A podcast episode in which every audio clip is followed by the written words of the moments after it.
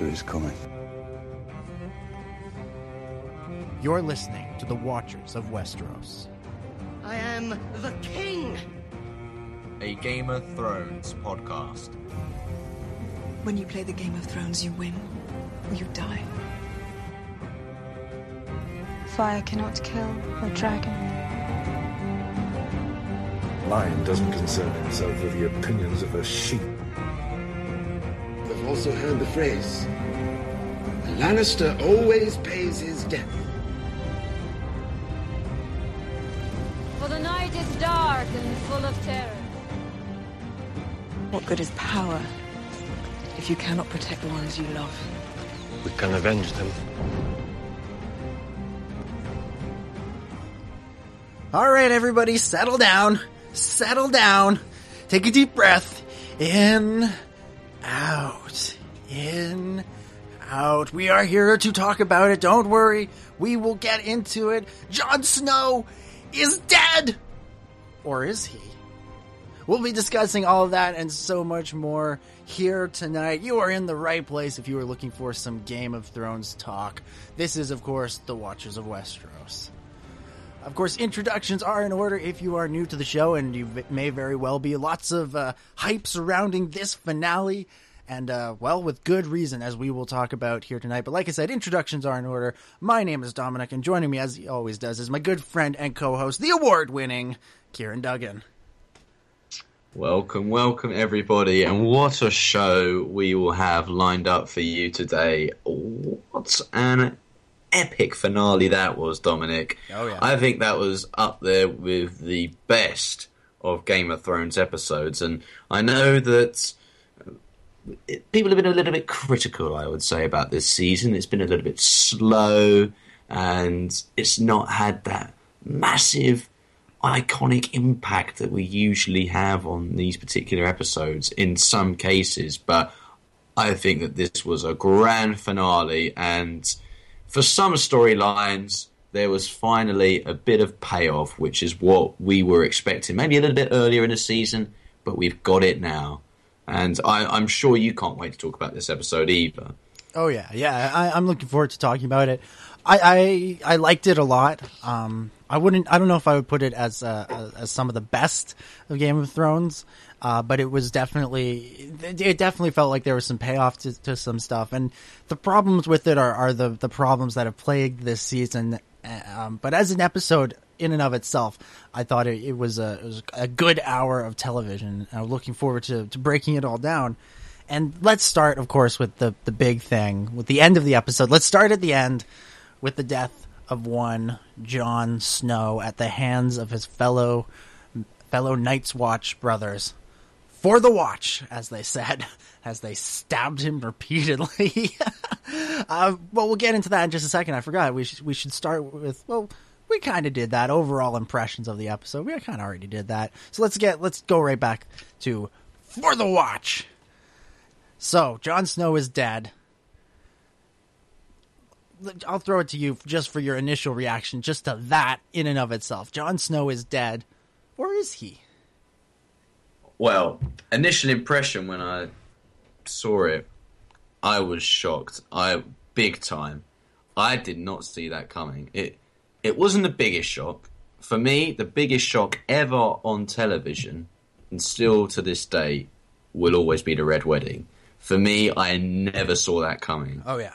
And I think that in terms of TV history, that's one of the most iconic shocks that you'll ever see. But this was still quite a big one because we talked about it before many a time on the podcast of, well, you know, we've had the big allusions to the fact that Jon Snow may well be the son of Rhaegar Targaryen mm-hmm. and Ned's sister, Lyanna. Lyanna. And then he's just gone and a, a, similar thing to the, the, thoughts that we had were talking about the children of these big houses would live in this coexistence of harmony and then Shireen dies and while that theory still exists it was a shock to me because I thought that the Baratheons would play a part in that but evidently not Yeah. as we also see in this episode but to see Jon Snow go down the way he did the fact it happened when you look back at hindsight isn't a surprise. You know, Sam leaves. Yeah. Ace Aemon dies, again, one of his allies. The wildlings have all disappeared now, so he hasn't got Tormund Giantsbane on, on his side either. And Stannis has lost, Yeah. who, again, in a way, was another ally. Well, he's dead. Well, we think he's dead. Who knows? But the point is, he's lost, and it's been a disaster. Mm-hmm. And he gets stabbed in the back by his own men Yeah. and it's it's so shocking to see that happen, but it's understandable. Oh yeah. I mean, if we look at it through the whole season, disgruntled Night's Watchmen, it makes sense now that the camera has panned to these Night's Watchmen who are disheartened, who are frustrated, and also to Ollie, that Yeah. child. We said before, didn't we? Why why is there so much emphasis on this kid? And then he's the one who lands the final blow. It's devastating, and no, no matter what you say about the kid, uh, you have to have some level of sympathy to him. Although it's frustrating he's killed Jon Snow, he wasn't built. He wasn't brought up this way. He's watched horrific things happen to his family, and the wildlings were a cause of that. So you can understand why he, of all people, or as a child, would be against Jon Snow and the Night's Watch aiding them. It's, it's, it was an interesting one, but I, I don't want to talk overly much about it because it means you won't get words in. But I'll throw it over to you, Dominic, in terms of your initial impressions, but but also I'll let you then kickstart some of the theories that have been going around that actually Jon Snow may not be dead. But we'll go over initial impressions first. Yeah, I, I I think I agree with you when you said you know the Red Wedding was by far the most surprising of all of the Game of Thrones deaths. Uh, Ned Stark's beheading at the end of season one is definitely up there as well. For me, this one, I felt it was very telegraphed throughout this season. With uh, as you mentioned, there was a lot of shots back to the uh, to the the men of the Night's Watch to Ollie, and it got me wondering if perhaps this is where we were going in the finale. Not saying I predicted it, and, and no, I didn't read the spoilers, but I, I was sort of wondering like things are not going to be good for Jon at the end. Um, I, I knew things would be bad. I thought maybe more along the lines of exile or, or something like that. I wasn't expecting him to be stabbed multiple times and, and thrown into the snow, basically, and then you know to have Ollie be the one to do it. Again, it makes sense. That kid, he went full dark side during the last half of this season, and you know it, it made sense. It was a tragic, tragic moment, like you said and and I thought it was pulled off very well. I thought the you know bringing up uh, Uncle Benjen again was a, a smart way to do it.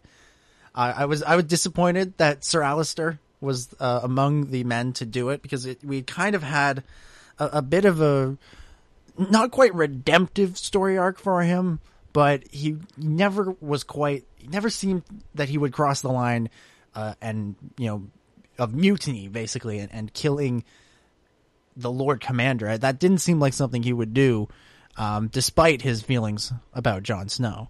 So with that in mind, that was also a, it was it was disappointing in the story. It wasn't like it was like oh, it wasn't a you know out of universe like oh I'm disappointed with the way that played out. Was like in universe like oh come on Sir Alliser, we just when we thought you were cool. It's kind of like with with Stannis. Just when we thought you were cool, you burn your child or you stab Jon Snow in the back. So yeah, with that, but I'm also not convinced that he's dead yet. Um, to me, the, the big theory for me is that um, Melisandre will bring him back using the, the her magics uh, from the Lord of Light. Uh, we've seen that before on the show, right? We've seen that back in season three, I think it was, with the Brotherhood without banners and and Bedrick Dondarrion, I think that's his name, and uh, and Thoros, the the the uh, Red Priest. I think those are their names. If I'm getting them Yeah, massively right. okay, oh good, good. So with those two characters, we've seen this before. That is possible. Now, of course, uh, uh, Bedrick or Bendrick uh, D- Dondarrion says, you know, every time I come back, I lose part of myself, and so we could be dealing with a bit of a different Jon Snow next season. But I or but I fully believe that he will be back if not next season, then for season seven, no matter what Kit Harington says.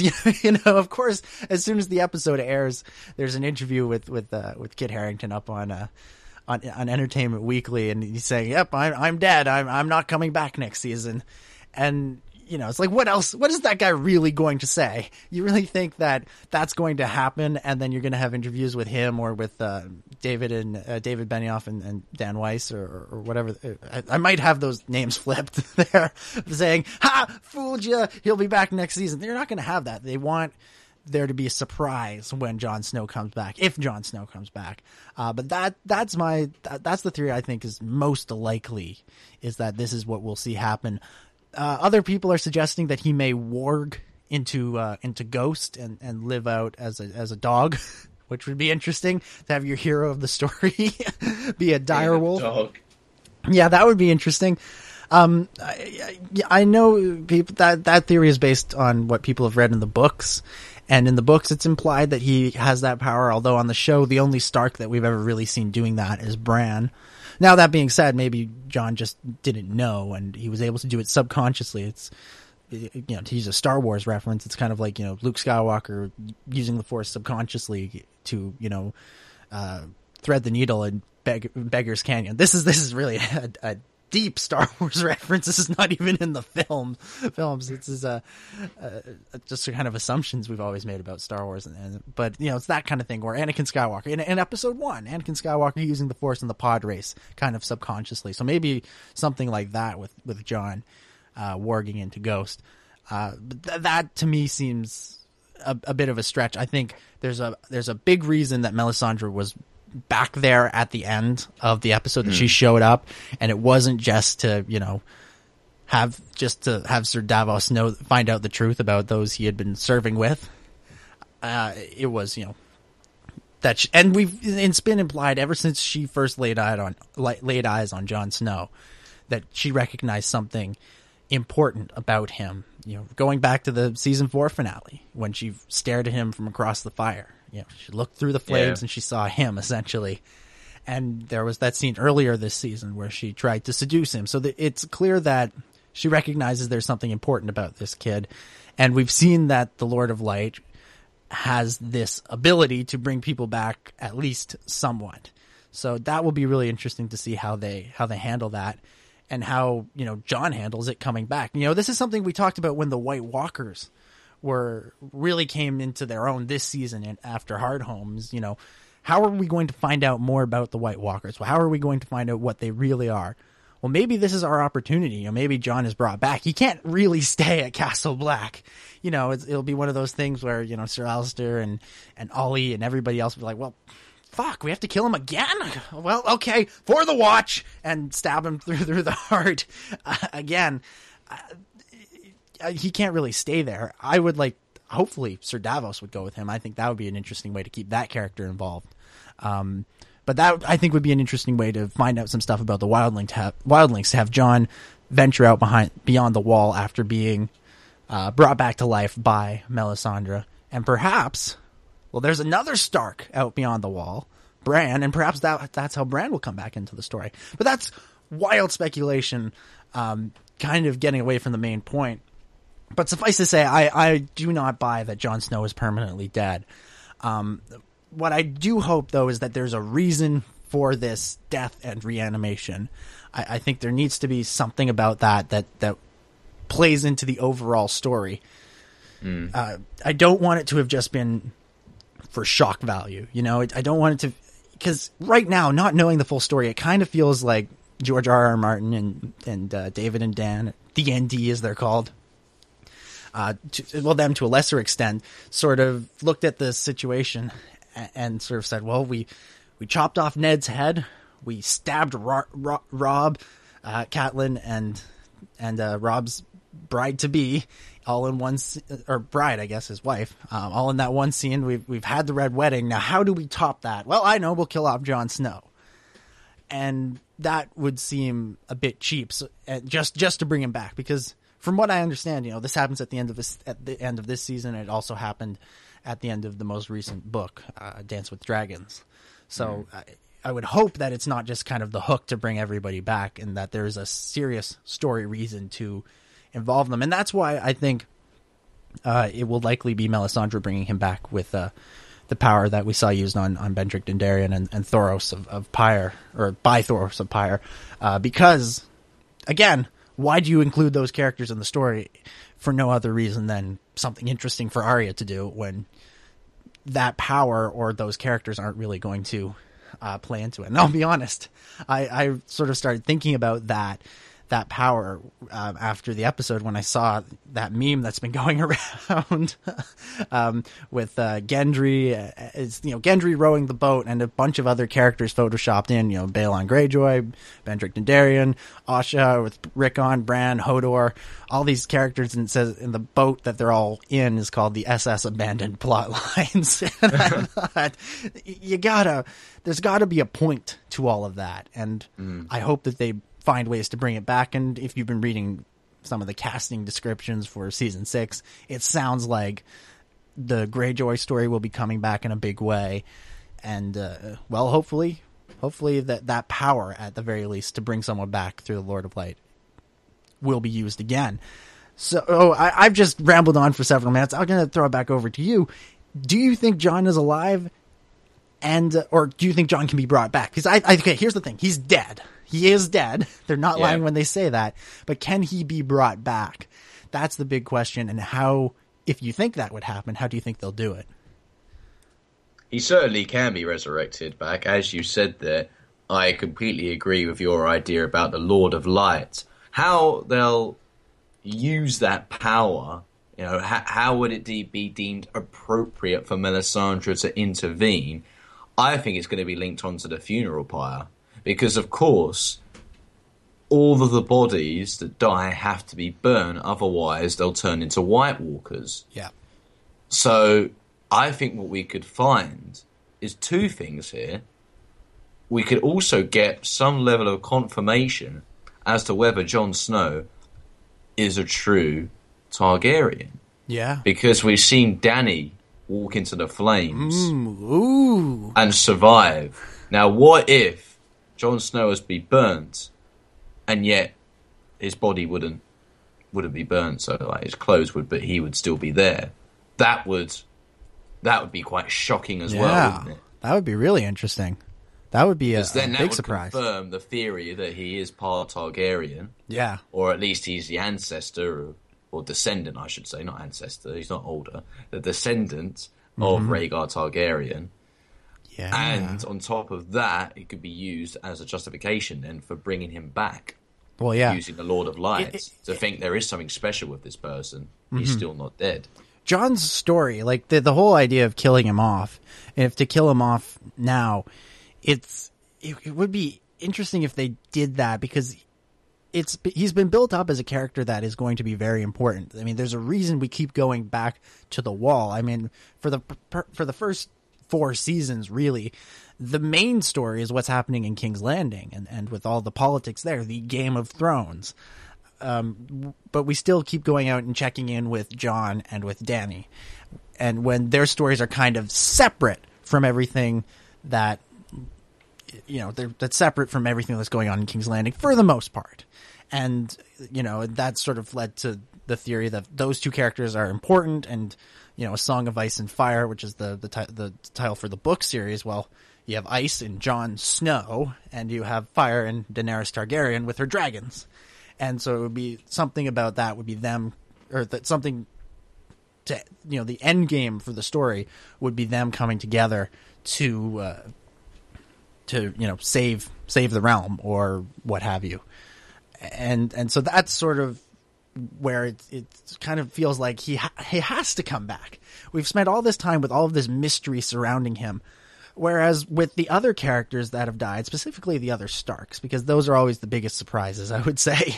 Um, you know, Robb Stark's death and Ned Stark's, Stark's death and Catelyn's death, and even if we want to start including people like Tywin Lannister's death, you know, these characters, they die um, because it's part of the story. It, it, it, adva- it advances where we need to go. Killing off Jon kind of almost stops the story at the wall. You know, it, it, it does kind of stop it. And you know, I was sort of thinking this past week, you know, well, what if they keep him dead? Like, what would be the point of that?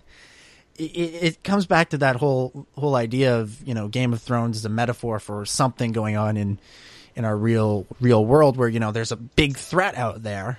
Um, for some people, they they view that as as climate change. I think that's actually a really interesting theory. Um, but uh, you know, there's this big threat out there, but people are just too busy infighting to actually get anything done.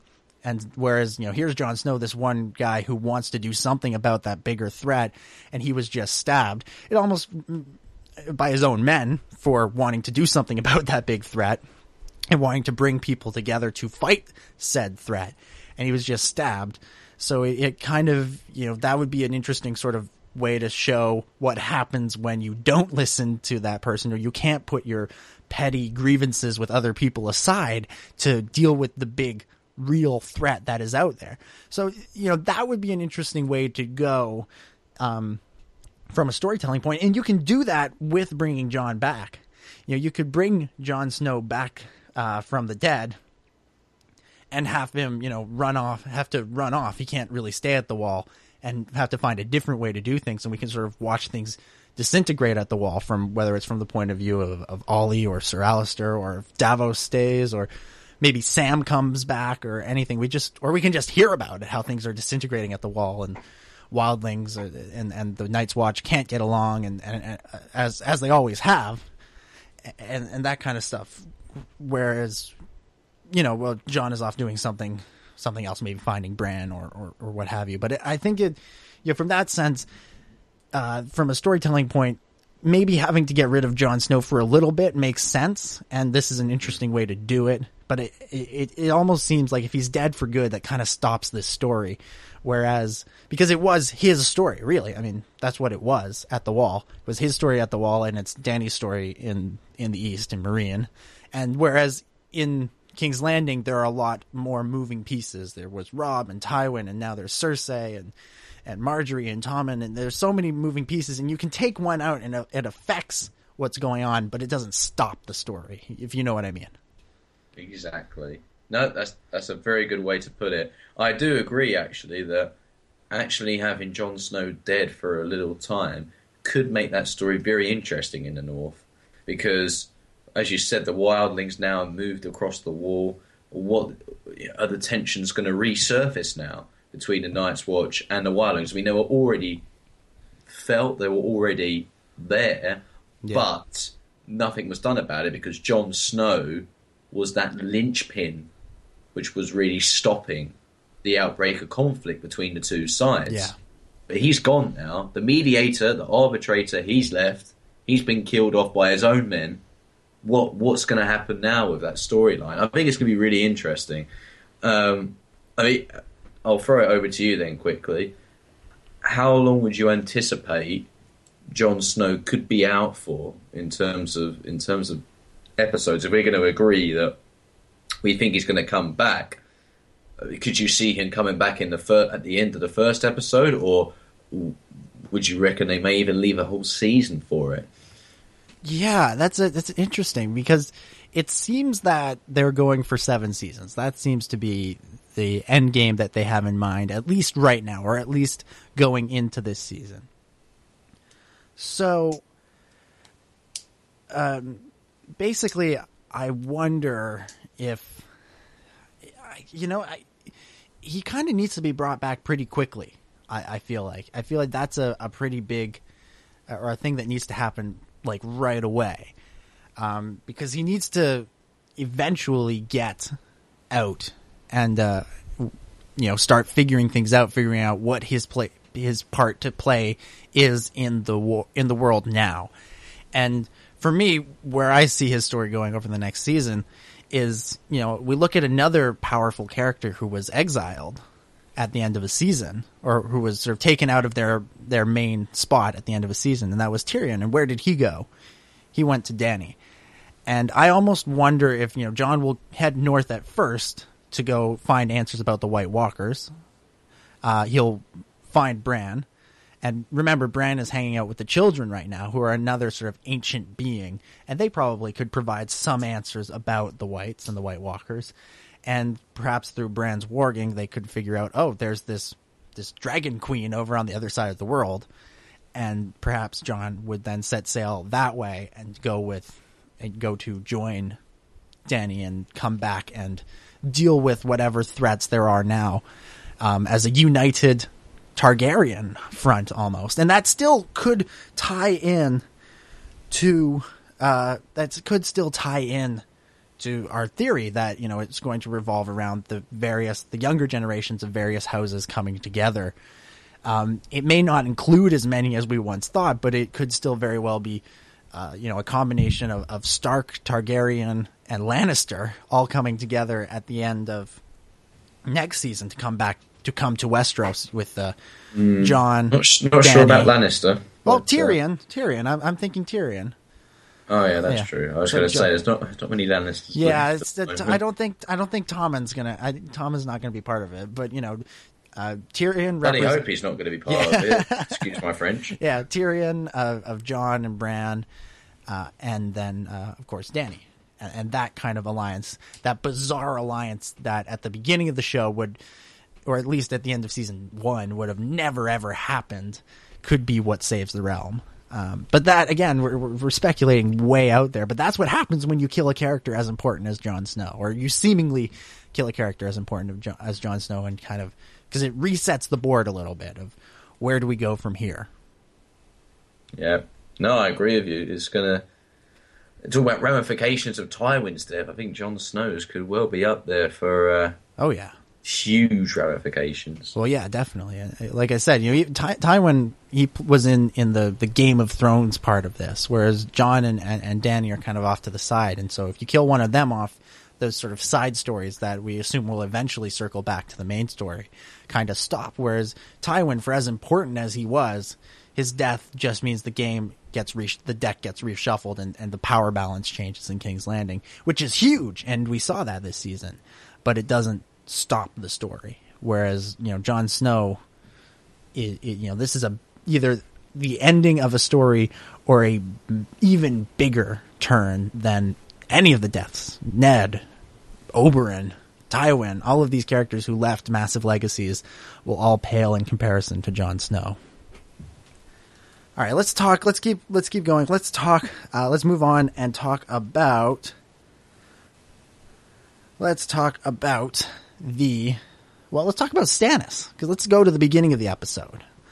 Uh, Stannis, you know, they, uh, you know, we talked last week about how the uh, the show, or or how uh, you know the the, the well, I guess the show, for lack of a better term, that that Stannis put on with uh, of burning Shireen at the stake could drive some of his people away, and now we we sort of justified that perhaps as a lot of his men are are full on believers in the Lord of Light, but we forgot about the sellswords, and I'm glad that they didn't just sort of take that. I'm glad that they sort of recognized that most people who are not full on believers in the Lord of Light would see that event and be like, uh uh nope, I want nothing to do with that guy who burns his own daughter. And so I thought that was a, a, a I'm glad that there were ramifications to that in a in a massively negative negative way to uh, you know Stannis's actions at the end of last week because as we said on last week, you know, that was horrible. That like how can you do that to your own daughter? And so it was good to see that it it wasn't an event that led to good things happening for Stannis. You know what I mean? Yeah, it, it really cost him, I think. Yeah. Um, the idea that the Lord of Light had delivered on his promise when the snow began to thaw and melt. You know, at the beginning of the episode, Melisandre was gleeful at, at what had just happened there. And within the space of about two to three minutes, it all collapsed for Stannis, didn't it? It really happened that quickly. Literally, reports of men, uh, whoever that commander was, went up to him and said, "Yep, half the sellswords, or sorry, half the army of which were sellswords have deserted. That they'd taken all the horses with them. Mm-hmm.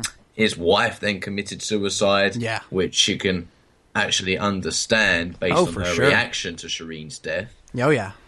how traumatic that experience would be. and then to cap it all off, the one person who he's been devoted to, or he feels has been devoted to him throughout all of this, the reason why he's justified burning all of these people, has left. Melisandre's Yeah. abandoned him. Yeah. And that, for me, was the moment in Stannis' mind where he realised that it was lost.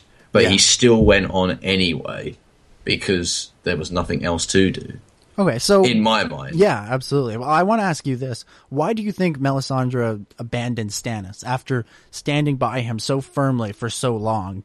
What was it in those moments that finally made her realize, "Oh, I may have hitched my wagon to the wrong horse. Time to, time to head back to Castle Black and maybe see what that Snow Kid is up to." I don't know. I, I feel like she might have had a bit of crisis in faith. Because when you see her return to Castle Black, she's not herself. Yeah, She looks completely sapped of all energy, of all determination, uh, her disposition and her demeanour. She looks so discouraged and disheartened with what's happened. It, it particularly, it- she has just burnt a child alive here, and it's almost as though, you know, we've been doing this on the basis of faith Yeah. towards the Lord of Light, and when she realizes that it hasn't worked, it hasn't been achieved, you suddenly start looking in real terms. You know, and instead of just looking at a representation of reality, you're looking at reality itself, wherein you have just burnt a child alive. It's gonna it's gonna leave a mark, I would say.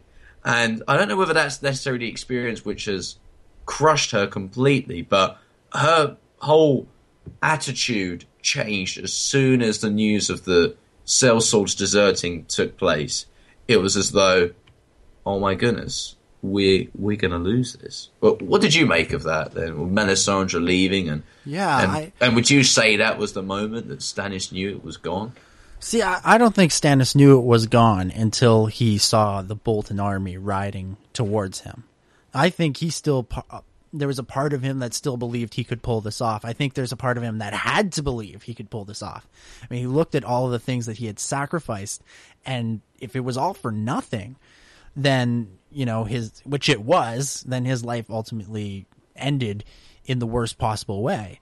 And so I think he had to continue on, and he, he felt you know he had no choice but to at least give it his best shot to go after Winterfell. And, and whereas without Melisandre, I like the idea of what you're saying. There's that crisis of faith in her, and perhaps that could be next season. You know, the reason it takes a while to uh, to get uh, to bring Jon Snow back because it will take some convincing of her to bring him back, perhaps in an ironic twist of fate by Sir Davos. That would be. Yeah. That would be a big shift, wouldn't it? Yeah, because we know that Sir Davos at least respects Jon, and uh, you can bet that that that respect would extend into next season to where he would be probably pretty upset with what happened. You know, with the the stabbing of Jon Snow, that he would want him brought back. Perhaps he would recognize that, and perhaps it will be ultimately be up to him to convince Melisandre to to bring Jon Snow back. And that, yeah, that would be really And even bridging a connection between those two characters would be interesting when she was the one who made the idea of actually burning Shireen in the first place. Yeah. A child who Sir Davos had grand affection for. You saw his reaction at the end of the episode. yeah, well, He, those wa- he wasn't asking about Stannis, he was asking about Shireen. Yeah, well, those two never liked each other to begin with, and and yeah, that would be a again a, a really ironic twist of fate to have Davos basically begging her to use the power that essentially meant the death of Shireen to to to bring back Jon Snow. That would that would be a really interesting road for the show to go down, and I wonder. I mean, there has to be a reason that both of those characters are at Castle Black. You know, obviously, Sir Davos was sent away so that he couldn't stop the uh, the the the burning of Shireen. So, he, you know, there's a reason for him to be there, regardless. But for her to show up, it, it really makes you wonder why both of those characters are there at the same time, right as or right as this mutiny essentially happens. Well, stick, Exactly. yeah, sticking with uh, with Stannis, kind of, sort of. Let Let's talk about Brienne. Brienne of Tarth finally returns uh, in the, this episode after being absent for a, a good deal of this season. I I hope that she was either absent because a she went off and she went off, she needed time off to go shoot Star Wars: The Force Awakens, or she was a or, or she read in the scripts that she was absent for so long, so she went off and got herself the part. I mean, Gwendoline Christie went off and got herself the part in, in The Force Awakens to, you know, pass the time essentially while she waited for her her scenes because the Brienne scenes were really kind of few and far between this season. You know, sh- her and Pod were were a, a mi- middle of the road presence at the beginning of the season, and then they just kind of disappeared until this episode. And in this episode, of course, you know, Sansa finally goes to light the candle herself in the in the broken tower, and uh, well, she lights it the second Brienne looks away to go uh, and uh, and face Stannis. A cruel fate. Fate is a cruel, cruel thing in that, or ma- fate is a cruel master in that in that moment. But she comes face to face with Stannis, and she kills him for what he did to Renly. And uh, well, they cut away right before the sword actually makes contact with Stannis. So first things first, what would you say the odds are of Stannis being alive next season? Very slim. Yeah. But the ambiguity ambiguity is concerning because I know a lot of people actually haven't spoken with after haven't spoken with them after this episode aired have actually piped up about that theory because when I first watched it I had no hesitation in my mind to you know put a little box as to say yep tick Stannis is gone he's dead he's off the game now, he may well be off the game, but is he actually dead? That is a good question. Uh, I always hate it when that camera does it. But for me, I'd like to think after everything that's happened, you know, Brienne has said before, this is the one thing that she wants. You know, she is supposed to be this oath keeper, so she would be keeping an oath to Renly Baratheon in that respect. I think there seems to be a lot of reasons pushing to the fact that he has been executed by Brienne, and also he was bleeding out there. I mean, how long is he going to live for anyway?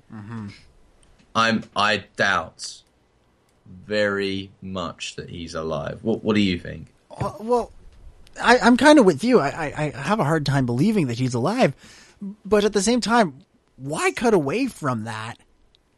If not for any other reason, like if we just come back next season and we see, uh, Brienne, you know, Gwendoline Christie standing there over over Stannis's body, uh, and, and she just killed him. Like, why not show the death? It's not like it's not like Game of Thrones is any stranger to gory deaths. It, it, it seems again there has to be a reason for it, right? Like, it feels like there has to be a reason for that to have happened, and it, I just can't figure out what. And maybe we'll find out next season. Maybe she hears Sansa and Theon land. and and she looks behind her and has to go running off and just kind of let Stannis bleed out. But to end it that way, it just feels like there is something more there. But mm. I don't know. I, I it it just the way they cut it, it, it it makes you think. It makes you wonder. Makes you question whether what you believe Yeah, you've seen actually happened. yeah, exactly. leaves it up to your imagination. And as you said, Game of Thrones, they rarely do anything without a purpose behind it. Mm-hmm. Yeah. So we'll we'll see.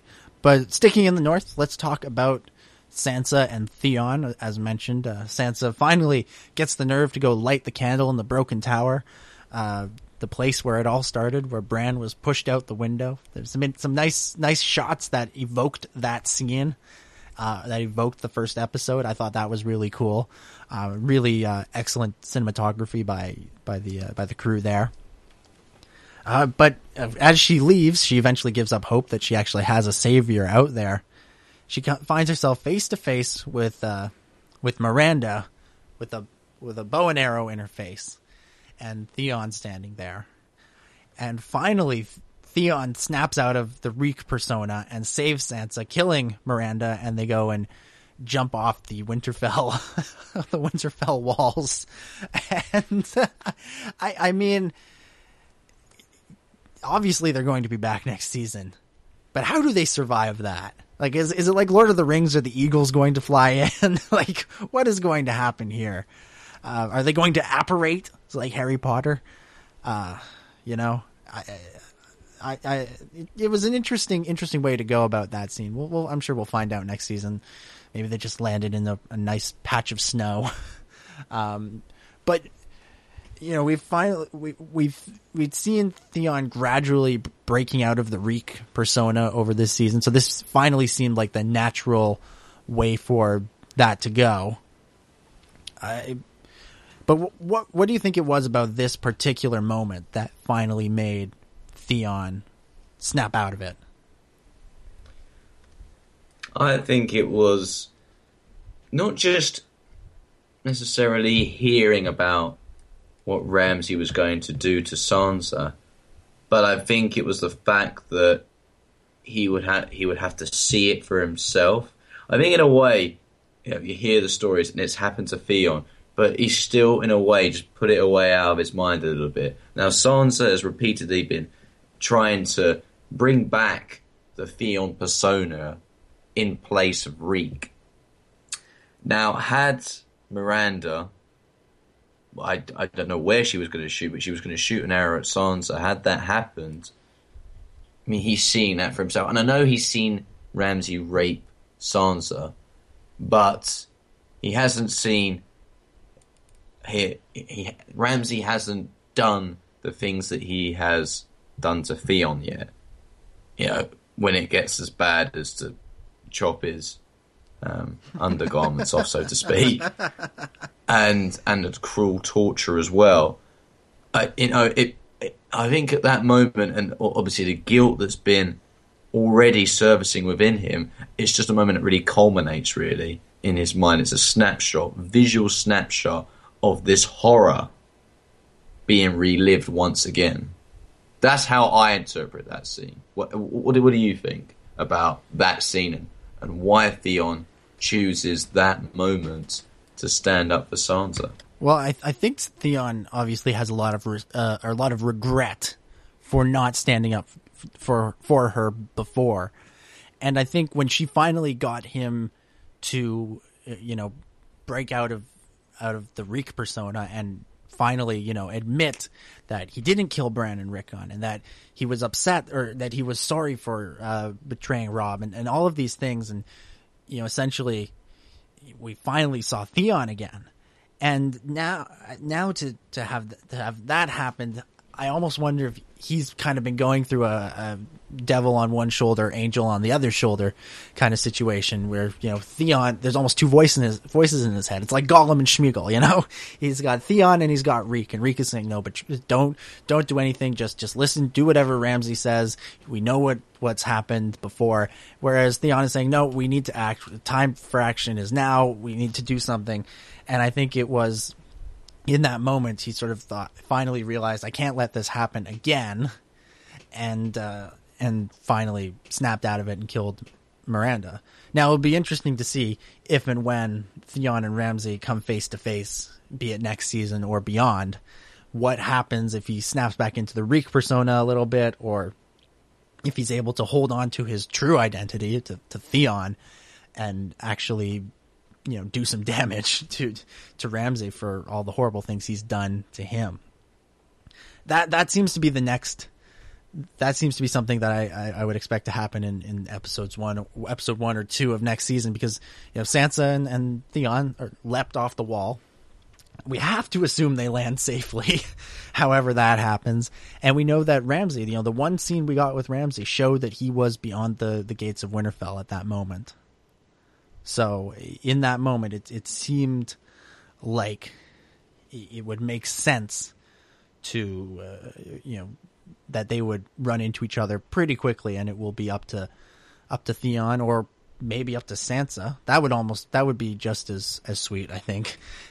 you know, it doesn't matter who kills the guy at the end of the day, as long as one of them does it. One of them gets their uh, their vengeance uh, for the two of them, and then we'll see where do they go. What's next for them? Do they go looking for Bran? Maybe they go looking for Rickon. Maybe they go looking for Littlefinger. Who knows? It, it'll be interesting to see. Uh, but let's let's talk about what goes down goes down in in Braavos this week with uh with Arya, Meryn Trant, Jaqen H'ghar, and uh well, another Jaqen H'ghar. the many, many Jaqen H'ghars. Um, so Arya takes a face from the Hall of Faces, and she, like you, like you suggested, she sneaks in uh, to uh, you know Meryn Trant's uh, perverted pedoph- pedophile raping of young girls, essentially, and kills him right there in, in brutal, brutal fashion, finally getting some revenge uh, for, uh, for for killing Syrio all the way back in season one, and for all the other horrible things he's done since then. Uh, well, first off, what do you think of of Meryn Trant's death scene? It was it was it was that was almost more gory than than Jon Snow's death, or it Oh, it was. was ten times more gore, yeah, horrified than that. I, it was, it was deserved though, wasn't it? I mean, none of us were a fan of Meryn Trant. no, U- Usually, if you see those in horror type movies, you'll think, "Oh, you, know, you may scream a little bit when you see it." But you know, to someone like Sir who we'd already seen within that scene, him using that wooden stick to smack those girls, you know, Yeah. and and they, you know, those underage girls, it might be added as well. Yes. They look like fourteen or fifteen years old at most, probably younger than that, and and then you see what Arya does, and, and you can't think but go, but say go Arya. Yeah. uh, you know he killed Sir um, killed Syrio. Syrio. That's that's the one. He killed Syrio at the beginning in season one, and is the first name on Arya's list. It it was deserved, wasn't it? Do you Yeah. not agree? Oh yeah, absolutely. And it was a, a very a, again, it was a the uh, the makeups and, and prosthetics and, and everything in, in that scene or any CGI that was used was was used phenomenally. All of that came together in a really really nice way in that scene, or not nice, but in a, a very good way in that scene to create a memorable death scene and a, or a memorable sequence and you know having Arya kill him and, sort of talk to him. It was a really you really got to see the sort of the the dangerous side of Arya for a change which we we mm-hmm. we know is in there but we don't always get to see. And it was it was nice to see it in a way that was much grander than anything because she like monologued at him. She was almost doing, she, you know, Sir Meryn Trant was the villain in that scene, and Arya was essentially doing the villain monologue to him about uh, about this. So it was a, it was definitely a, a, a great scene. But then we get back to the Hall of Faces, and she puts back the face, and she comes face to face with uh, with Jaqen H'ghar, and uh, and that that girl, that other girl, and you know he she essentially she gets told off for killing the, this guy and you know the whole thing. Only death can pay for life. And so Jaqen H'ghar pulls out some poison and drinks it which was pretty surprising. I, I have to say I wasn't expecting that. And he dies and Arya freaks out only for her to turn around and, and that girl is now wearing Jaqen H'ghar's face and, and talking like him too. And it makes first things first, did we ever know the real Jaqen H'ghar? Like, is the Jaqen H'ghar we've been following this season even the same dude we saw in the Lannister camp back in season two? Wow, I that was really an interesting one, wasn't it? What's happened there with Jaqen H'ghar? Um, I don't, I don't know. It's a tough one to say. I mean, the thing is with his character, there's always been mystery surrounding him, and I think the point he was trying to make there was that he is nobody in a way, Mm. and that he is just a face. Interesting.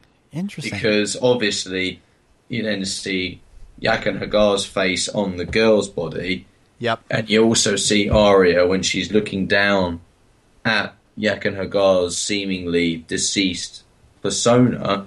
She just lifts a face and he's gone. And another person arises, another person arises, until eventually it gets to her. which was weird. What what do you make of that? The fact that her face was there, because it it seemed that the faces that they wear are the faces of dead people, but she's not dead. So how did she see her face there? Was that just kind of a vision? Was that you know Luke seeing his his his face in Vader's helmet on Dagobah kind of thing? Yeah, I wasn't wasn't too sure about that. As you said, yeah, she she wasn't dead, so that can't have been the reason why that face was there. I because he he said something, didn't he, Yaka Nagara, as though the the faces are a poison to somebody, not to hmm, nobody. Yes, it's a good point. And I thought it was quite interesting how Arya went blind as a result. Now, I'll ask you this question. Why do you think she went blind? Well, do I you think think that's a result of the mask, of what Yak and Hagar's doing? And or, or on top of that, do you think that's linked as punishment to what she's done to Sir Meryn with, with, with her stabbing the stabbing eyes? the eyes out. Yeah, ooh, the stabbing of the eyes out. That's interesting because that is very that that's you know good symbolism there. You know, it's a, a good karma, really, isn't it? Yeah, the fact that she's losing her eyesight after she stabbed out his eyes. So I, I think it's a combination of that, and I think I, I don't know if I, I, hesitate to think that her blindness will be permanent, kind of like Jon Snow's death. I think it may be a lesson for her. I don't think she's quite done at the House of Black and White. I think she still has, you know, much to learn. She still has, uh, you know, what it will take to be a faceless man. Now, I, I still wonder if she will ever become a true faceless man, um, or if she even can. But it, it will be interesting to see if she's able able to get her eyesight back. I believe she will, although it, it'll be interesting to see what it will what that will take. Um, you know, you know how they will how they will bring it bring that back because that's not something to you can bring back easier. it almost seems like it would be easier to bring someone back from the dead than to give someone their eyesight back in a weird sort of way. If you know what I mean. Yeah. Then maybe that's it. Maybe she has to become nobody before she can get her eyesight back. You know, when she puts on a new mask and when she is nobody, then she can see again. I don't know. but I- I It'd be see- interesting. But I think I I think it's quite poetic in a way that she's lost her eyesight in a way. Metaphorically, I think it works because she has lost her sight. She's lost her vision of of what it takes to become no one, and instead, Arya at the moment kind of in this uh, Never region where she's not sure if she wants to become no one or she wants to be Arya the assassin with these tools that are capable of enacting revenge against those who have done her wrong in the past. Um, I, I think she has lost the sight in that respect. So in a way, it's quite poetic. I think she's lost her eyesight. Yeah, yeah, absolutely. And and personally, you know, I, it will be. I, I'm interested to see if they are able to get if she get if she's able to get her eyesight back because it seems to do that she'll have to become no one, and I don't want that to happen. You know, I, I don't want Arya to become no one. I think she's far more interesting as Arya Stark with a with a particular set of skills than as than as no one. And again, her her story has kind of jetted off in a, in a way that's uh, similar to you know what J- Jon and Dany's story has have been for so long that you know eventually you have to think that she'll circle back to the main story of you know the politics and and perhaps the White Walker threat.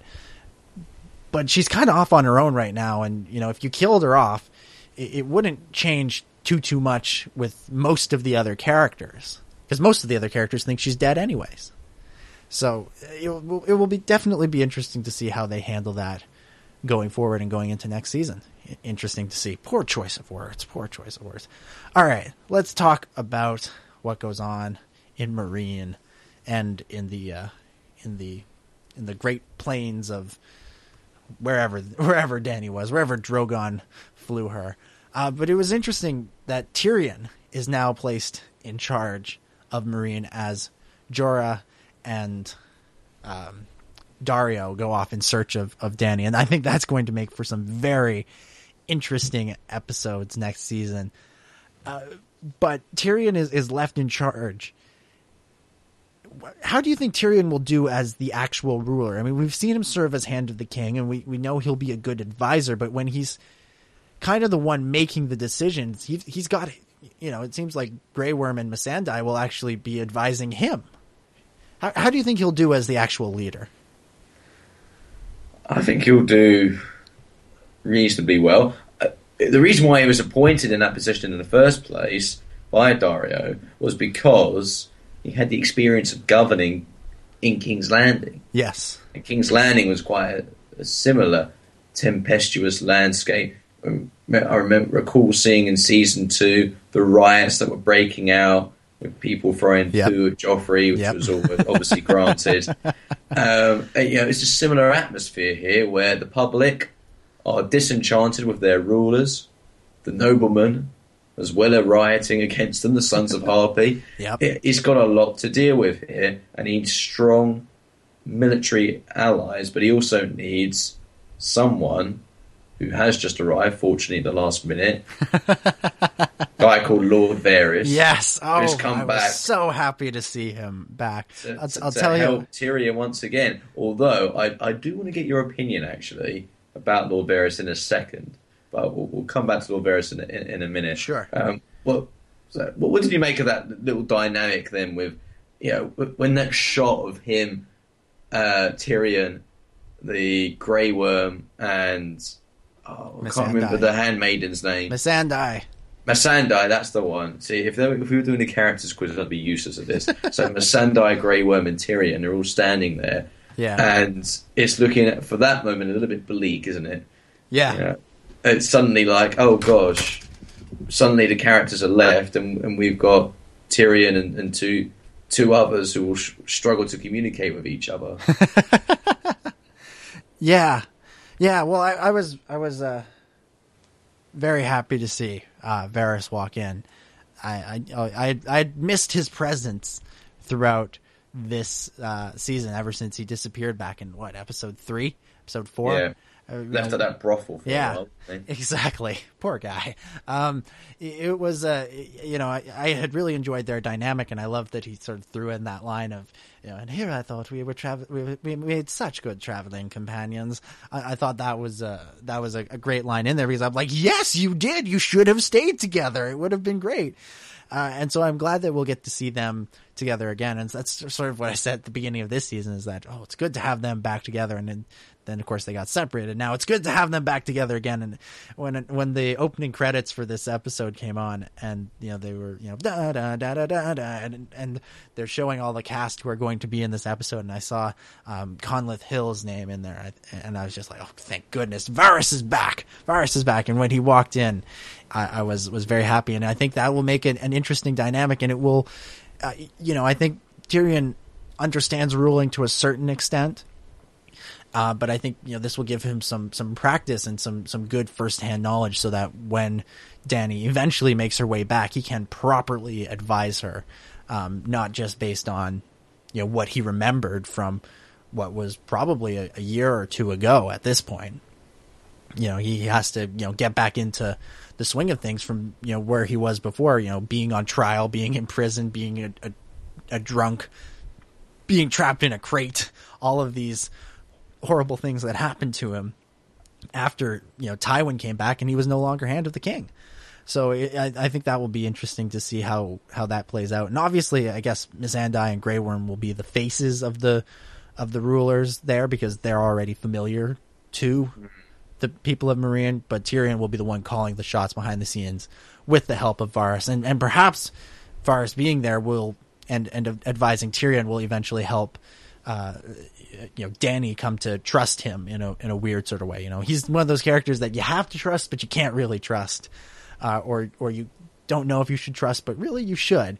You know, he's he's such a a mystery with his being the spy master, and we we got a sense of what he's all about this season in those first couple episodes, and uh, and now it'll be a matter of you know how can he help Dany because now you know Dany's army essentially is, is surrounding her and you know Jorah is a is a dead man. I'm kind of wondering if Daario is is doomed as well to to die. um, at some point. and so you know she'll then have you know her army of the Unsullied. She'll have you know advisors in Tyrion, Missandei, and Varys, and then she'll what she'll need at that point is some warriors, and perhaps that's where um, the resurrected Jon Snow could come in at some point. Mm, interesting. But that, That could be good. Yeah, but that but that's uh, that's assuming that Daario dies, uh, which I'm kind of assuming he will at some point next season. Um, which which would be sad, I guess. Not really. I don't know. He's he, he was never my favorite character. I don't, I don't know. Uh, not that I disliked his character, but it was never. Oh yay, Daario's on screen. It's more oh, Daario's on screen. Well, let's see what happens here. Uh, but You're going to be watching out. Yeah, no, before before you carry on, Oh, I do sure. want to ask you Oh, a question about Lord Varys. All right. Because I have been hearing some interesting theories. oh, let's hear it. Now, it's quite coincidental that Lord Varys has arrived on the scene at this point, bearing in mind how long it took Tyrion to get there, even though he had to make a number of diversionary stops, including becoming a slave for a little bit. Yeah. Um, some people have, have looked and, and argued that maybe Lord Varys is the head of the Sons of Harpy. What would you say to that? why? Why? well, her why would? purpose being to try and get Dany out of Meereen. Oh, like to get her on the move. Yeah. Interesting. Interesting. See, I you know I, I hadn't thought about who the the head of, of the Sons of Harpy had been since they killed Hizdahr zo Loraq because I had assumed he was he was the head. But that's an interesting theory that he could be you know c- causing this stir to try and get her to to move and to think. And we're we're going to talk about her story in just a second. And I think that is exactly what has happened. That she is now really going to have to reconsider her priorities on the one hand, I like it, but on on the other hand, I, I worry a bit because, uh, you know, Varys obviously has a lot invested in Dany's success as being a ruler.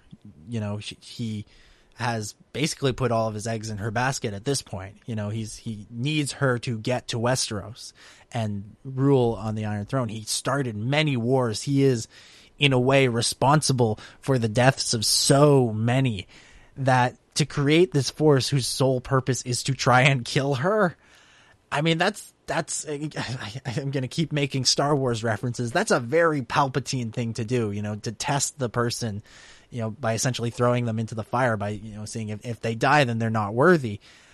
Where and you know, Palpatine is a bad guy. He's not the uh, he's not the hero. Whereas Varys seems to be trying to do the right thing and and you know installed the best ruler. He's not, you know he doesn't want to sit on the Iron Throne. He said this. He said as much, and all of his actions indicate as much. That I think to to start up to, to start up something like that just to test her or just to try and you know give her a kick in the kick in the pants to get going. It almost seems like too big a risk that you know if something goes slightly awry, then you know one of those one of those sons of harpy stabs her in the heart and then it's all over. Then it was all for naught. So while that would be an interesting twist and i can see the the the rationale behind it and why there are those theories for me it doesn't quite make sense with what we know about Varys' character. He's very smart he's very careful and i think that is too much of a risk for him to have to take or to try. Yeah. No, I, I, I threw the theory out there. I don't necessarily agree with it personally. I think there are a lot of flaws to that particular theory.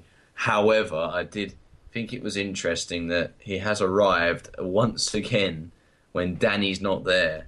I mean, I don't understand. eh, Obviously, he wants to help and facilitate the restoration of the Targaryen dynasty. That Yeah. seems to be his overriding aim, and a lot of actions seem to match the rhetoric. To be fair to him, however, it could be an interesting plot twist there to try and get her out.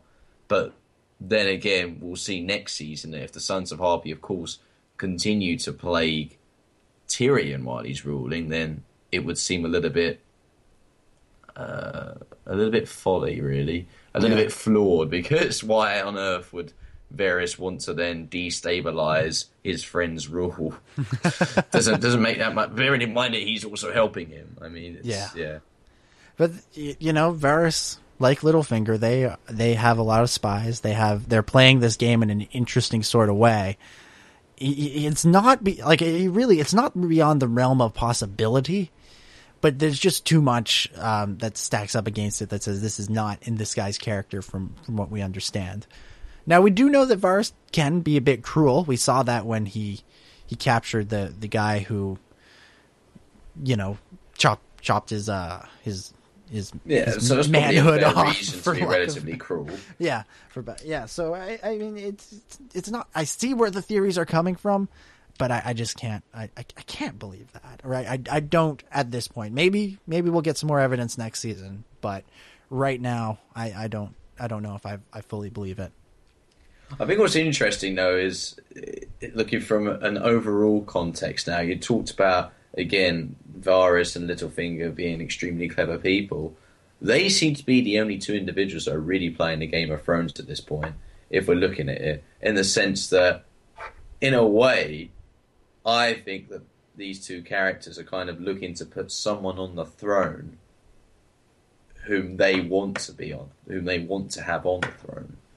I think even though Littlefinger seems to be talking about you know, chaos as a ladder and uh, how he can advance Well, his does- power that way, I don't necessarily think he wants to be on the throne. Well, who does? Well, then who does Littlefinger want to be on the throne? Because it's it's clear Sansa. Oh, really?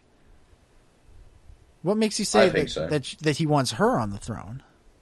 Well, because he can manipulate her, Hmm. and obviously is key to the North. Yeah. I think he can use her that way and put her on the throne, legitimize her as uh, as a true Stark and as a house that people respect, while he puppeteers from the sidelines and whispers sweet nothings in her ear. You know, in a similar way that Varys wants Dany on the throne. And wouldn't that be an interesting twist to what was st- dated at the beginning of the season? You know, when Cersei, the Cersei flashback, someone more young and more beautiful be on the throne. Sansa could fit into that category. Very true. Very true. That would be yeah. That, I would be a twist. That would be a twist. I hadn't thought of that. We'll we'll we'll we'll have to keep uh keep keep watching. Well, of course we'll keep watching, but that's that's an interesting one. that's an interesting one. Uh, let's let's talk about Dany because uh, she only has one scene in the episode, which is frankly more than I expected her to have in this episode. I was uh, not expecting to see her at all, but she's flown off with Drogon out into the middle of these massive plains. And while she's out there, she can't get Drogon to fly her back. He's kind of sleeping and eating. That's the life. I wish I was a dragon. Sleep and eat and fly and burn stuff. Be awesome. Um, but while she's out in this field, what should surround her but a horde of Dothraki? And uh, well, it looks like the Dothraki are coming back in a big way next season. And I, I had honestly just kind of been thinking that, you know, a couple of weeks ago, that you know the Dothraki were such a huge presence in season one that have essentially fallen off the map. And so now it looks like they'll be back in a big way for season six. And it looks like Dany's going to have to get in touch with her with her roots again. You know, with her where all this really began for her, which was with Khal Drogo and I think that that'll be really interesting because this season we've seen her really struggling, and the moment where she find she climbs onto Drogon's climbs onto the back of Drogon and flies off at the end of last week, uh, at the at the end of Dance of Dragons, uh, it, it was very it was a very sort of for me it was a moment where she sort of realized she kind of felt all the pressure of everything that has gone on, you know, this, this horrible stuff with the Sons of the Harpy and how she's being pulled in all these various different directions and she doesn't really know what the right answer is. She felt all of that sort of stress sort of, you know, build up within her and she's climbed onto the back of Drogon and just needed to get away for a minute, just needed to get away and, and, and think and, and go into a no pressure situation. And, you know, I think she recognized in, at the beginning of her scene in this episode that that was kind of a foolish thing to do and she needed to get back. But what I, what I, to me, you know, having Dany with the Dothraki again, I think could potentially refocus her into what her actual goal is.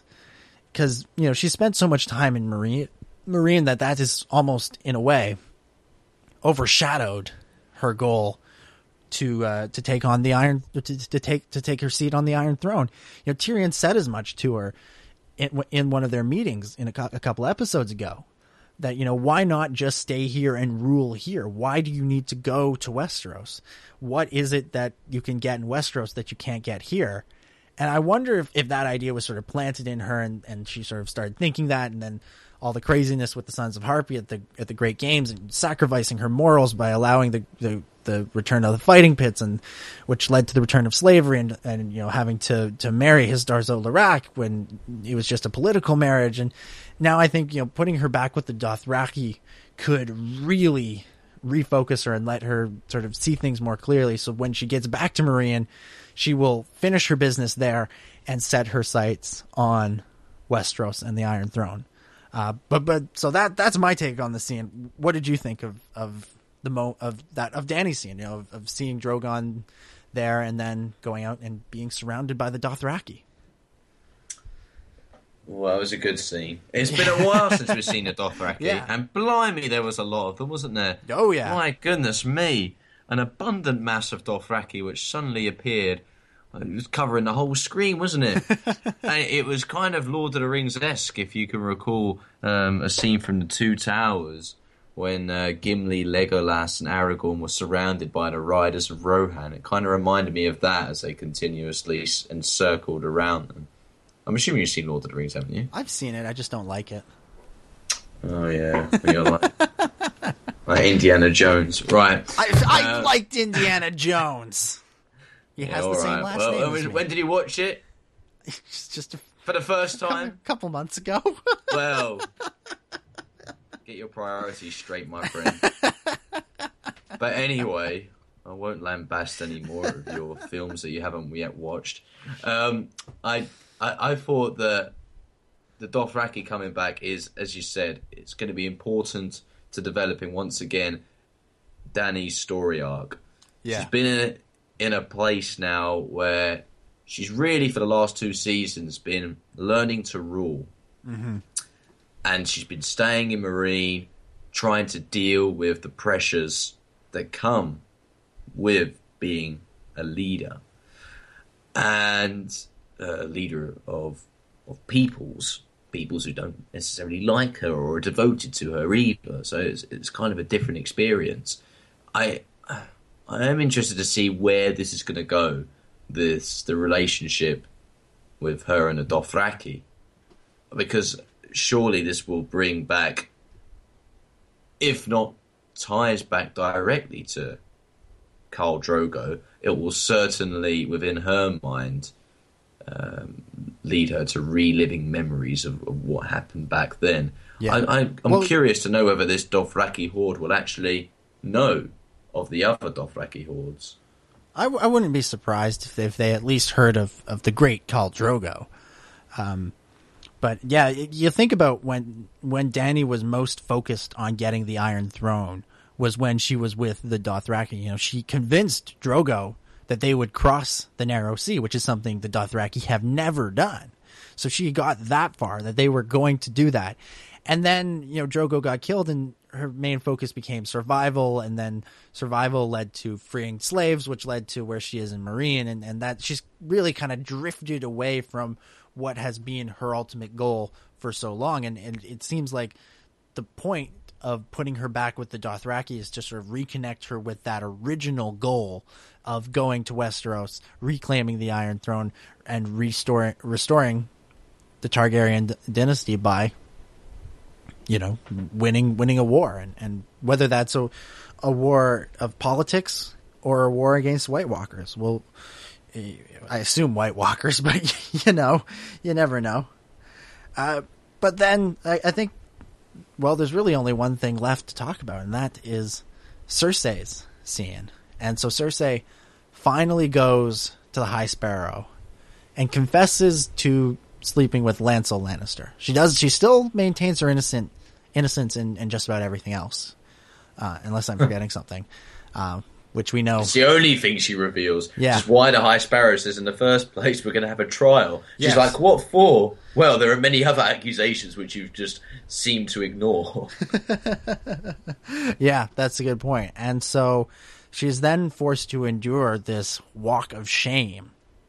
And this scene was brutal and it was but it was brilliantly done.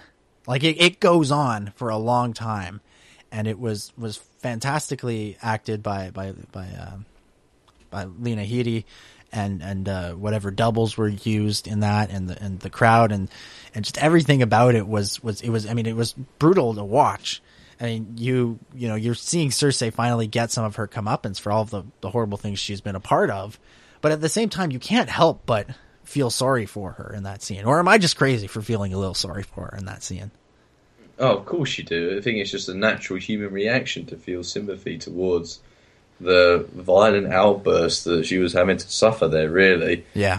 uh, you know, strolling naked through the streets of King's Landing, having to walk from the scepter to the Red Keep, and it was a long walk. When she looks in the distance and sees the Red Keep, and you think, "Oh my goodness me, she's got to do this walk of atonement." My, it's gonna it's gonna take a lot out of her, and it did. And I think it's one of the first times you actually see at the end of it Cersei just break down. Yeah, yeah, it was Um, an emotional scene. You know, she's been very, she's been very, very cold, very calculating for so long, uh, and you know, she finally shows some level of emotion.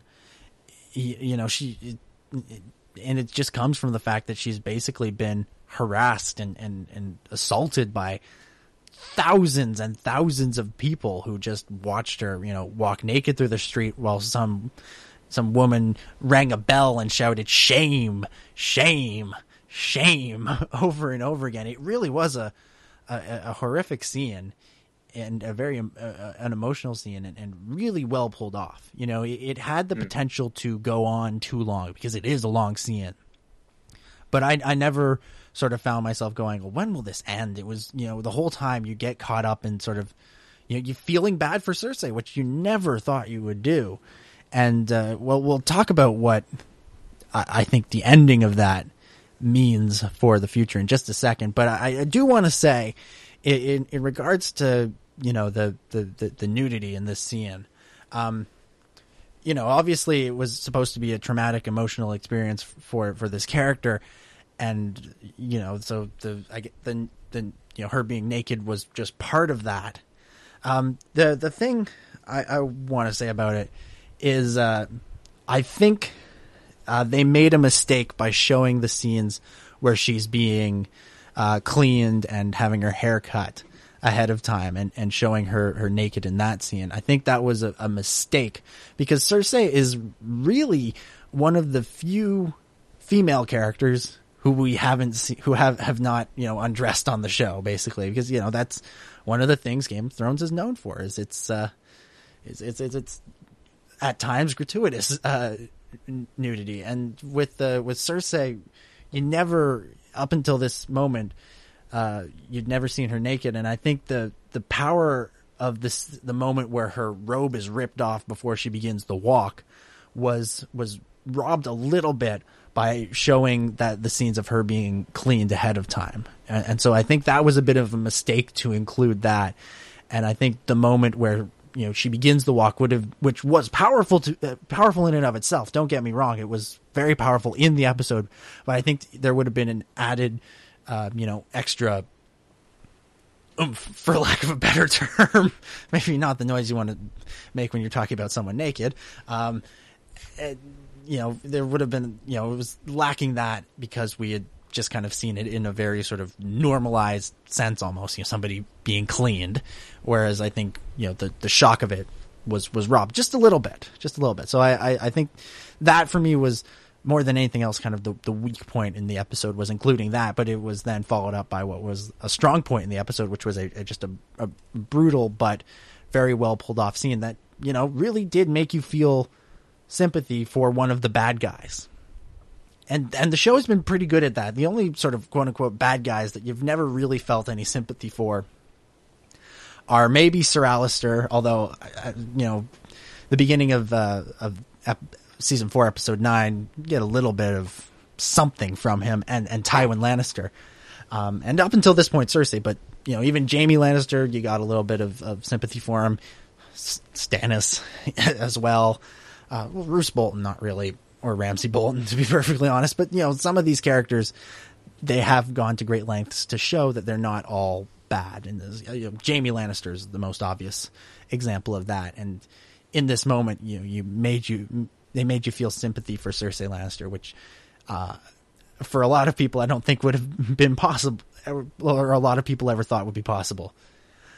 Uh, but the ending scene there, when she walks into the Red Keep and she comes face to face, and you know it's it's Qyburn or Qyburn or however his, his name is pronounced. He's- Qyburn, I think Qyburn. Qyburn. He's the one that goes and shut up. Sorry, carry on. uh, it's Qyburn uh, that goes in and, and covers her with Qyburn. The, Kai, shut up, Qyburn, Qyburn. it's Qyburn that goes and covers her with the blanket, and then brings in Sir Robert Strong, who uh, we I think can safely say is the Mountain uh, reanimated. It's it's uh, Gregor Clegane brought back to life after his uh, his uh, poisoning at the hands of Oberyn Martell at the end of last season. So he's brought back to life, and I think what we're going to see next season from Cersei as a result of this is she is just going to she's not for lack of a better term she's not going to give a shit anymore. She's going to kill anybody and everybody that gets in her way. And I think we may be in for a bit of a, a bloodbath in her storyline next season.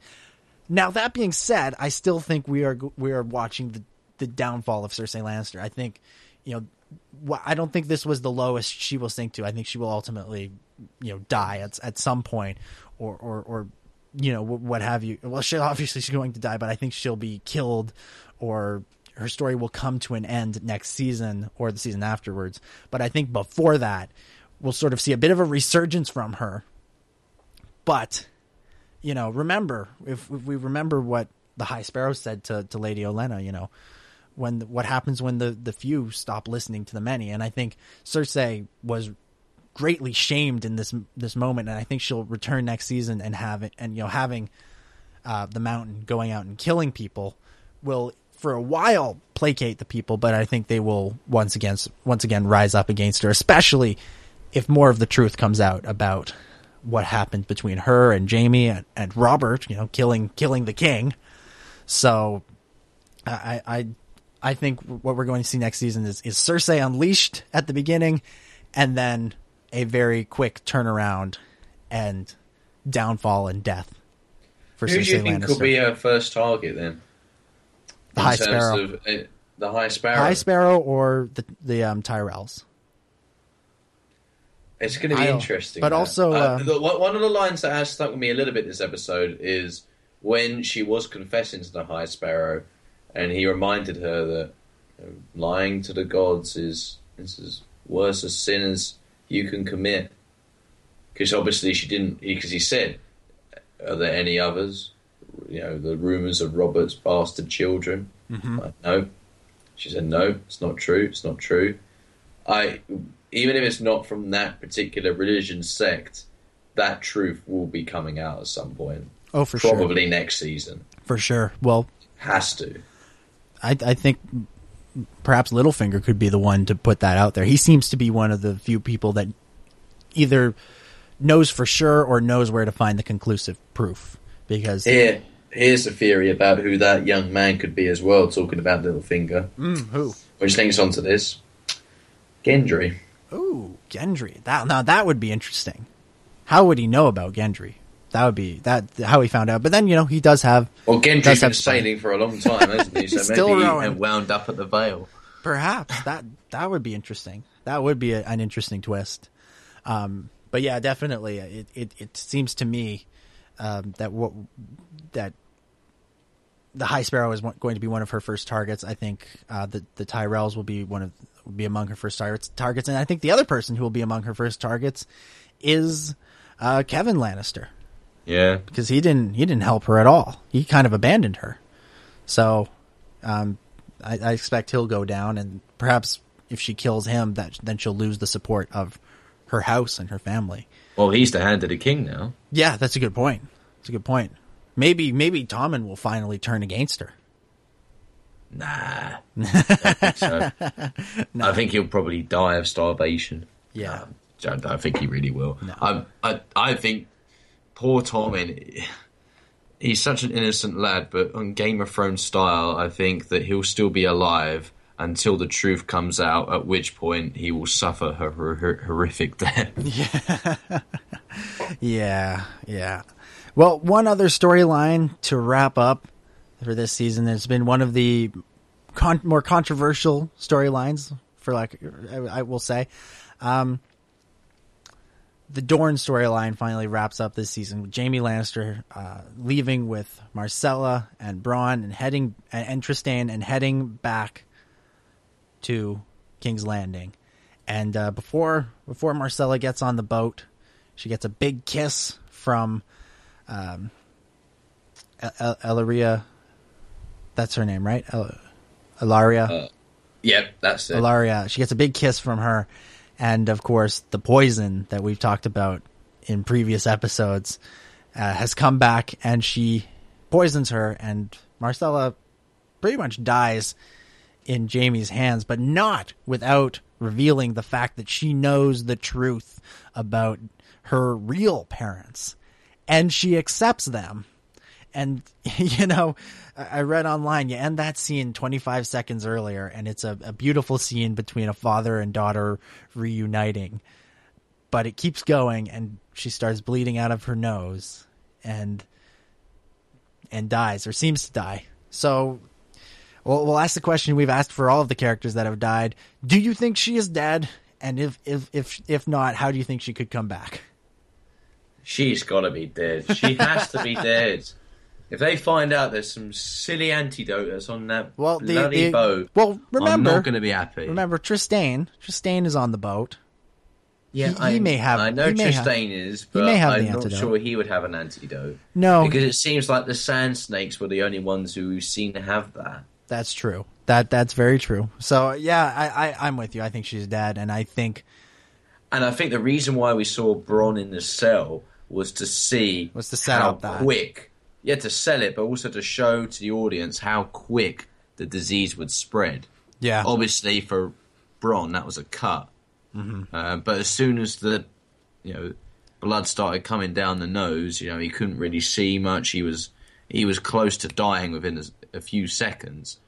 I Yeah. think that she's gone. She has yeah, to. be gone. she's she's dead. And uh, you know, we talked. I was just mentioning, you know, Cersei unleashed and sending the Mountain off to to do some of her dirty work. I think we're going to war with Dorne next season. I think uh, King's Landing is going to go to war with Dorne over what happened here. Uh, Trystane and um, oh, Oberyn's brother. Doran. Doran, thank you. I, I, I had his name and then it blanked, and then it, my mind just went blank for a second.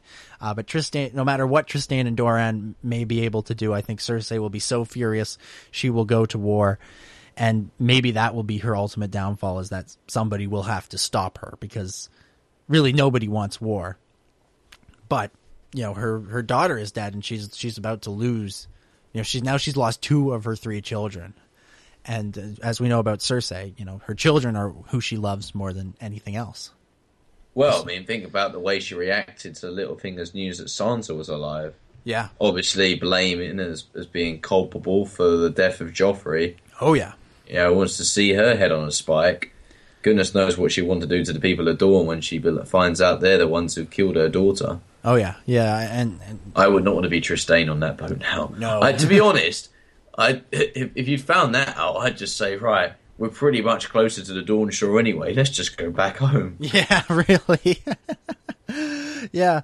I, I almost wonder if we're going, if you know, Tris, Trystane is going to find out about this, and and well, he he is obviously. I wonder if you know he could run down there and and um, you know, you know, do the you know the tragic upset, you know, kiss the kiss the body of his lover, you know, one last time, and then oh wait, he got poisoned too, and and dies there as well, and then you have Oh, Jaime Romeo and, and Juliet yeah, style, exactly, Romeo and Juliet, and then you wind up with with Jaime and Bronn having to bring back the two dead bodies.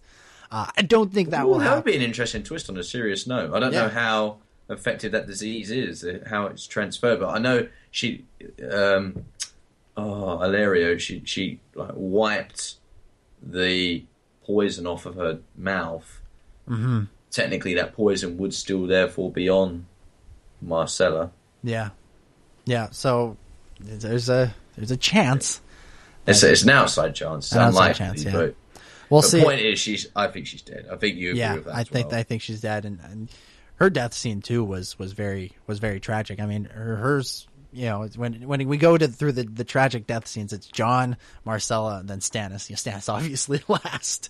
Um, uh, but yeah, I, I thought that scene was very beautifully done. Very well probably go with. Stannis' wife before that. Yeah, oh, that's true. Yeah, Stannis' wife. Uh, but it, it's uh, yeah, it was it was very well done, and, and I mean the whole Dorton storyline has been very strange this season. Um, it has it's come under a lot of criticism, and uh, rightfully so in a lot of instances. I thought it, it picked up a little bit. Um, you know, with, with the meeting between Jaime and Doran uh, last episode, and, and this was this was pretty good. But I don't I don't know the whole if it, if it justifies everything that came before it. That felt that all felt very strange and very weird. It'll be interesting to see where it goes next because we have you have Prince Doran who doesn't want to go to war. You have Jaime who doesn't really want to go to war, um, but Cersei will want to go to war. I'm, I'm sure of that, and we'll have it'll be interesting to see how that plays out next season. Yeah. But uh, I don't. I, I think unless I'm forgetting something, I think that's it for the season finale. Yeah. There quite go. a big, quite a lot in the season finale, I have to say. Oh yeah. But that's what we expect. Oh yeah, absolutely. It, it wouldn't be a season finale unless a lot of stuff went down. So that is going to wrap it up for us here, but not before we give our final thoughts and score out of 10 for Mother's Mercy. So Ciaran, I'll throw it over to you. Final thoughts and score out of 10 for the season 5 finale. Final thoughts for Mother's Mercy. I thought it was a fantastic episode. As I said before, we have different opinions on it, but I think this was one of the best episodes of Game of Thrones. It's gripped me. Uh, I, I found it particularly entertaining. Although, when we came to say the Battle of Winterfell, we might have liked a grander climactic battle. I think that the way it panned out was actually pretty authentic in the situation that Stannis was left in, and I thought it was it was really worked well. That managed to bring Brienne back in. It was good to see the Theon Sansa storyline come to a climax for the season at least, because it had been built up that way at least. That that Reek will no longer be Reek, but he will return as Theon and, and save Sansa, which has been great. I love the King's Landing stuff. As you said, the way that scene was executed with Cersei doing that Walk of Atonement was absolutely fantastically acted. And the whole just atmosphere of it, it was it was hard to watch, but in a good way, I think. Sometimes you need those scenes. Uh, we got the Arya storyline, which was very interesting. And you know, what's going to happen with Dany now? She's met up with a Dothraki. How is this going to help advance her goals to accumulate the Iron Throne? But to finish off, we have to once again mention Jon Snow. He's gone, but I don't think he'll be gone for long. so I think that's the last message I can leave on Jon Snow there. Killed by his own men, but I reckon he'll get his revenge. Yeah. Dominic, oh, oh, sorry, score, Score out out of of 10, 10, man. Uh, I'm going to give this a 9.5 out of 10. 9.5 out of 10. All right. Well, yeah, uh, you know, uh, I do think this was uh, this season was definitely the weakest season to date. Um, that being said, this episode I think worked very well, and the problems with it, as I said at the beginning, come more from the fact that it was following up some of the episodes that we've already some of the some of the other episodes from this season. Now, that being said, I I still did enjoy this episode quite a bit. I thought there a lot of interesting stuff going down, and, and talking about it is making me enjoy it even more. Uh, but as, as you mentioned, uh, you know, Jon Snow's death. What a what a scene! I don't think he's dead. I expect to see him back sooner rather than later in season five or season six. Uh, also, looking forward to uh, to seeing where Theon and Sansa go. Looking forward to the return of, of Bran next season. Hopefully, Bran and Hodor bringing him bringing him back and uh, seeing where Sam goes. I, I'm intrigued to see what's going to happen to Sam now that Jon is dead. You know, he's going to become a Maester. Um, originally, it seemed that the intention was that he would head back to the Wall and, and take over for Me- Maester Aemon, um, with Jon as as Lord Commander. But with Jon dead, well, it'll be interesting to see where Sam goes, and uh, lots of interesting interesting storylines to pick up on next season. Of course, uh, Cersei. Uh, I've never been more interested in her character than to see how she bounces back from that horrific horrific scene of, of having to walk through the, the streets and that scene was so well pulled off Um, you know, it had the potential to go on too long. It had the potential to be corny or to be inappropriate, but I think they handled it very, very well, and was a it was a very um, dark and brutal scene. Uh, so for me, this episode will get an 8 out of 10. I, I, I'll give it an 8 out of 10. So uh, Mother's Mercy gets an 8 out of 10 from me. So that will wrap things up for us for this week. Uh, we'll be back. Well, I think we'll be back next week. Let's do a, a, a wrap up of the season as a whole. Let's look back. We'll look back at the season, see what worked, what didn't, look at all the storylines, perhaps speculate a little bit more on where they could go in season six. Uh, so be sure to tune in to that. You know all the places to find it. Facebook, just search for the Watchers of Westeros. Twitter, Watcher Westeros, and of course iTunes. Uh, just search for the Watchers of Westeros. And while you're over there on iTunes, be sure to uh, leave us a review and uh, and a nice five star rating. Do it for the watch. Do just leave us a, a, a five star rating for the watch. Uh, Ciaran, I, I, know Expression is wrapped up for the year, but is there anything else you would like to uh, promote? What you're working on uh, on the show? No, I mean usually it is expression. Yeah. But, uh, as we said, it's uh, it's come to a close sadly for the summer term. But I, I, think you're about to disclose about Star Wars podcast, perhaps. So yeah. I'm sure that you can also maybe advertise our own show on that as well. But. Yeah. Well, of course, Ciaran is alluding to the Clone Wars Strikes Back, which will be returning very soon. We'll of course be breaking down the season five, uh, the well, the season five finale over there too, as we'll be talking about the Ahsoka arc from that, and that's a huge, huge arc, and we'll hopefully have some special guests to join us to talk about that. So you don't want to miss that. Uh, you find Clone Wars Strikes Back on Facebook and Twitter and and uh, on iTunes, but to find it on iTunes, you have to search for the Star Wars Underworld, which is my other podcast. It's a it's a podcast about all things Star Wars. Uh, it's recorded each live each and every Thursday night at 9 p.m. Eastern on channel1138.com and then released on iTunes the following Friday. We break down all the latest Star Wars news, whether you're talking about Episode 7, Rebels, uh, we just did uh, last week's show where we talked about all the gaming news out of E3. So uh, Battlefront was, of course, on uh, on full display there, so you don't want to miss that. And of course, Star Wars Rebels returns this weekend with the Siege of Lothal, and we'll be breaking it down on that show next week. So you do not want to miss that. And uh, as I mentioned, you find that in iTunes. Just search for the Star Wars Underworld. You'll get the Star Wars Underworld. You get the Clone Wars Strikes Back, both in the same feed. That's right. You get two shows for the price of one, and that price is absolutely free. Uh, you can keep up with us personally uh, on Twitter. I'm at DominicJ25. Ciaran is at CDuggan6.